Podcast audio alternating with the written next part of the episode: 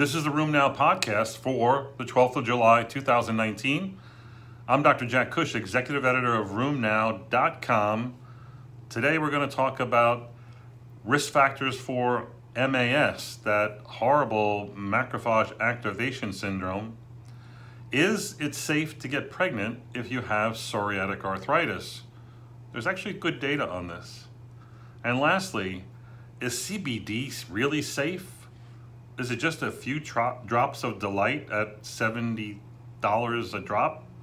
Or is it really something you should worry about? This and more. We're going to start off with a discussion on PSA and the risk of uh, what may happen during their pregnancy. It's actually a, a merging of two large registries in Sweden that looked at a total of 541 psoriatic arthritis patients and compared them to almost 40,000 non-PSA pregnancies um, in recent time. And what they actually showed was that if you had psoriatic arthritis, you were at higher risk for preterm birth and also for cesarean section deliveries. But other things were not actually at a higher risk, things like preeclampsia, stillbirths, um, malformations, that sort of thing. So while not entirely um, dangerous, there's a few concerns, and that again being preterm birth and cesarean deliveries. This is pretty much the same story you see with rheumatoid arthritis, suggesting that patients need to be counseled, patients need to be ready uh, so that they can have the most successful outcome when it comes to pregnancy. What happens when psoriatic arthritis patients are CCP positive? It does happen. The question is how often? A meta-analysis of 14 studies and 3,200, 3,300 patients shows that the risk of CCP positivity was almost 10%, 9.8% to be specific, and that if you had psoriatic arthritis and you were CCP positive, you were more likely to have polyarthritis, a fourfold increased risk of polyarthritis. Bony erosions, a threefold increased risk of bony erosions, and dactylitis, almost a twofold increased risk.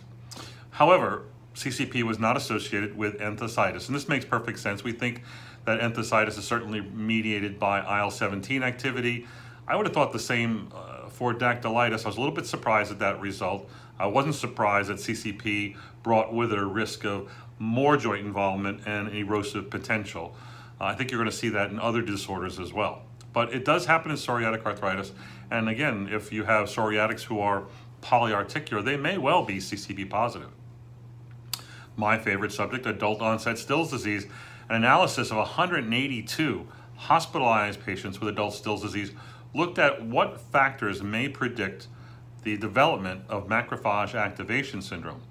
As you know, Still's disease is a highly inflammatory disorder, uh, and as sick as they look, as septic as they look, and as much steroids and drugs as they may receive, stills almost never kills anyone. It's almost impossible. It could happen with pericardial tamponade, but there's very few cases of that amongst the many thousand reported. For a Stills patient to get in trouble, it's going to be a toxicity issue with drugs we may use, including steroids, or it's the development of macrophage activation syndrome, which you know across mm, all the diseases, MAS is most, most likely to occur in autoimmune disease and infections and cancer, but the most common one, most common cause is systemic JIA, and that carries through to the adults and adult onset Still's disease. In this particular study, they showed that the factors most likely to um, increase the risk would be number one, splenomegaly, 5.7 fold increased risk. Number two, pericarditis, 6.5 fold increased risk. And a ferritin greater than 2,000 with almost a five fold increased risk. Now, splenomegaly is seen about 20% of patients with Still's disease. Pericarditis, about 40% if you consider pericarditis and pleuritis together. Uh, and ferritin is only seen in about half the patients. So we're looking at patients, a subset of patients with newly diagnosed inflammatory Still's disease. It just happens to be the most inflammatory subset. I would say that a Still's patient who has rising LFTs, who has rising uh, ferritin levels, who leukocytosis has turned to leukopenia, um, that's someone who is getting hotter and hotter and hotter like a, a, a, hot kettle on the stove that's not being turned off and is soon going to melt down and develop MAS. Watch for that. An interesting study looked at the association between how well controlled lupus is and how much money you're going to spend in the care of lupus. They looked at 212 patients in a single center, analyzed them for uh, the relationship between uh, disease activity measures and damage and, uh, and, and how much was spent. Turns out that if you were um, had damage at baseline, uh, significant damage, if you were uh, using significant amounts of steroids, you were actually increasing the cost of care. However, if you were someone who spent more than 50% of their time in the lupus low disease activity state, LLDAS, um, they had a 28% reduction in overall cost of care. So certainly these, these are our goals, right? We want patients to be in low disease activity state, and that's good for the patient, that's good for all the outcomes you're gonna look at, but there's a significant cost savings that we often don't talk about in the care of lupus. Lupus patients who are not well controlled can be very, very expensive to society uh, and or institutions uh, and municipalities. Uh, optimal care is the way to go. So another study looked at Medicare patients, uh, and this is a very large study, 28 states, uh, over uh, 10,000 Medicaid patients who were on um, Plaquenil and or supposedly on Plaquenil for their lupus, and an analysis of that Medicaid data showed that only 15% were fully adherent to taking Plaquenil. And what they showed was that they matched up who was non-compliant to the zip codes that they looked at. Again, this is 28 states across the U.S. and showed that those zip codes that had a higher prevalence of African Americans were the ones that had the lowest degree of compliance with hydroxychloroquine use. However, the same uh, sort of findings were not extended to zip codes that were rich in Hispanics and or whites. Um, and, and turns out that those uh, uh, zip codes that uh, extended to the, those living below the poverty level did not have uh, significant reductions in compliance as you saw in this. So there could be an educational issue here.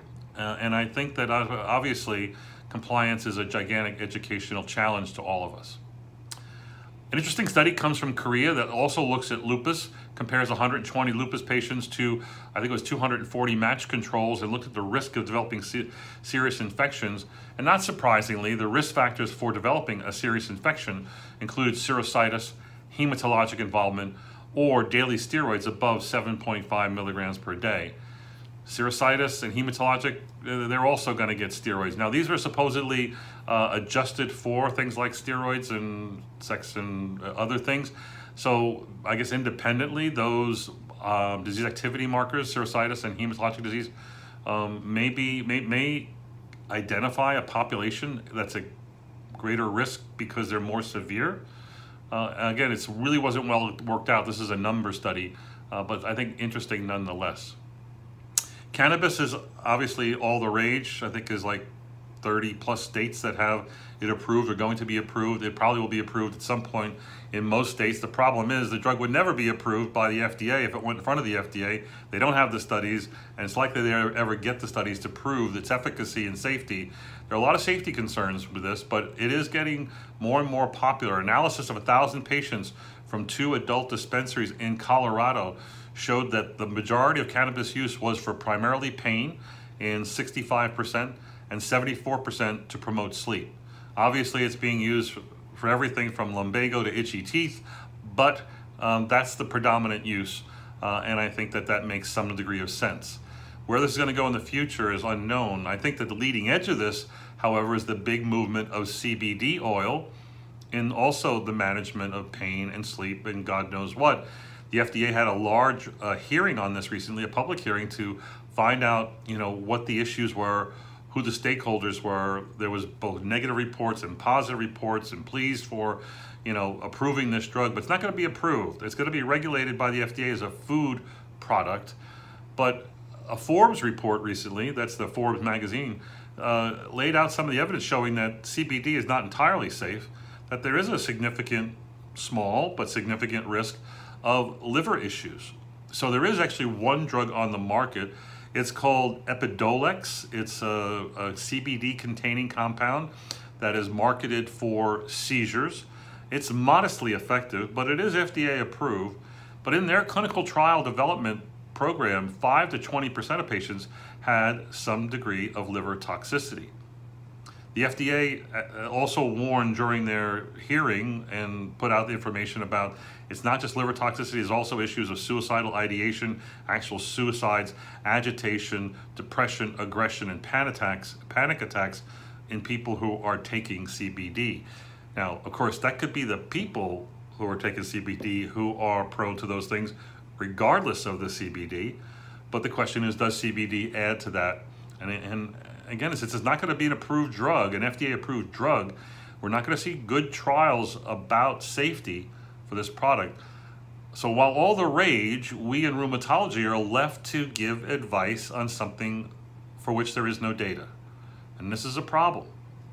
But nonetheless, I think you have to listen to your patients, talk to your patients, and develop a scheme which may help them, one that they can afford, and one that will help them to avoid risk. Two more reports. An interesting one that was also presented at EULAR, and that is tanezumab, which is an NGF or nerve growth factor inhibitor. I think this is being developed by Lilly and someone else. Who is it? Maybe, I don't know, some other company who will write me a nasty letter at the conclusion of this uh, report. But uh, it, went into a clinical trial with 698 patients, a randomized, double-blind, placebo-controlled trial where patients with moderate to severe OA of the hip and knee uh, who had failed um, standardized therapy with analgesic drugs went and received either placebo or one of two dosing regimens with the NGF inhibitor, teniz tanezumab. And while the data looked modestly effective, um, comparing the three regimens. Um, there was a slight edge, a statistically significant edge, but it didn't look much different than placebo. So for instance, the main outcome, one of the three main outcomes was the WOMAC pain score, 0 to 10 scale. The mean change was something like 7.4 to 3.6 for the two uh, tanezumab regimens, and it was like 7.3 to 4, 4 with the placebo. So it was different, but not that much different. And the real kicker here is that it's not entirely safe. There obviously is a, there are some reports of neuropathy and neuropathic kind of findings when you use these drugs, but what they saw was that the risk of rapidly progressive OA um, only occurred in tanezumab treated patients. The 2.5 milligram group had five cases or 2.2%. The 2.5 slash 5 milligram group had an incidence of one case of 0.4%, but none in the placebo. The incidence of progression of total joint replacement in this cohort was higher on tanezumab, 3.5 and 6.9 on tanezumab percent versus 1.7 on placebo. As you know, by taking away um, the pain perception with this drug, you may promote a Charcot-like joint, rapid progression of the joint that would lead to destroy the destruction and or joint replacement. This is why the drug was initially held by the FDA, um, and then uh, with this being worked out and understood, uh, it's now back in clinical trials. The problem with this drug is, while it's a novel new approach, does it really change the game sufficiently to uh, incur a small but significant risk for, for progressive uh, rapidly progressive joint damage may be so rapid as to lead to joint replacement. The last report comes for improved pregnancy outcomes in lupus. This is an Annals of Internal Medicine article from last week. Uh, a very nice study of 93,820 lupus patients who were pregnant compared to 78 million pregnancies, 78 million. Imagine doing the calculations on this um, patients without lupus who were hospitalized in the United States between 2013 and 2015, and then earlier from 1998 to 2000. So they compared these two time frames, 1998 to 2000, and then 2013 to 2015. During that time frame, the um, uh, outcomes in lupus improved significantly. That's over 18 years. So um, maternal mortality um, significantly improved.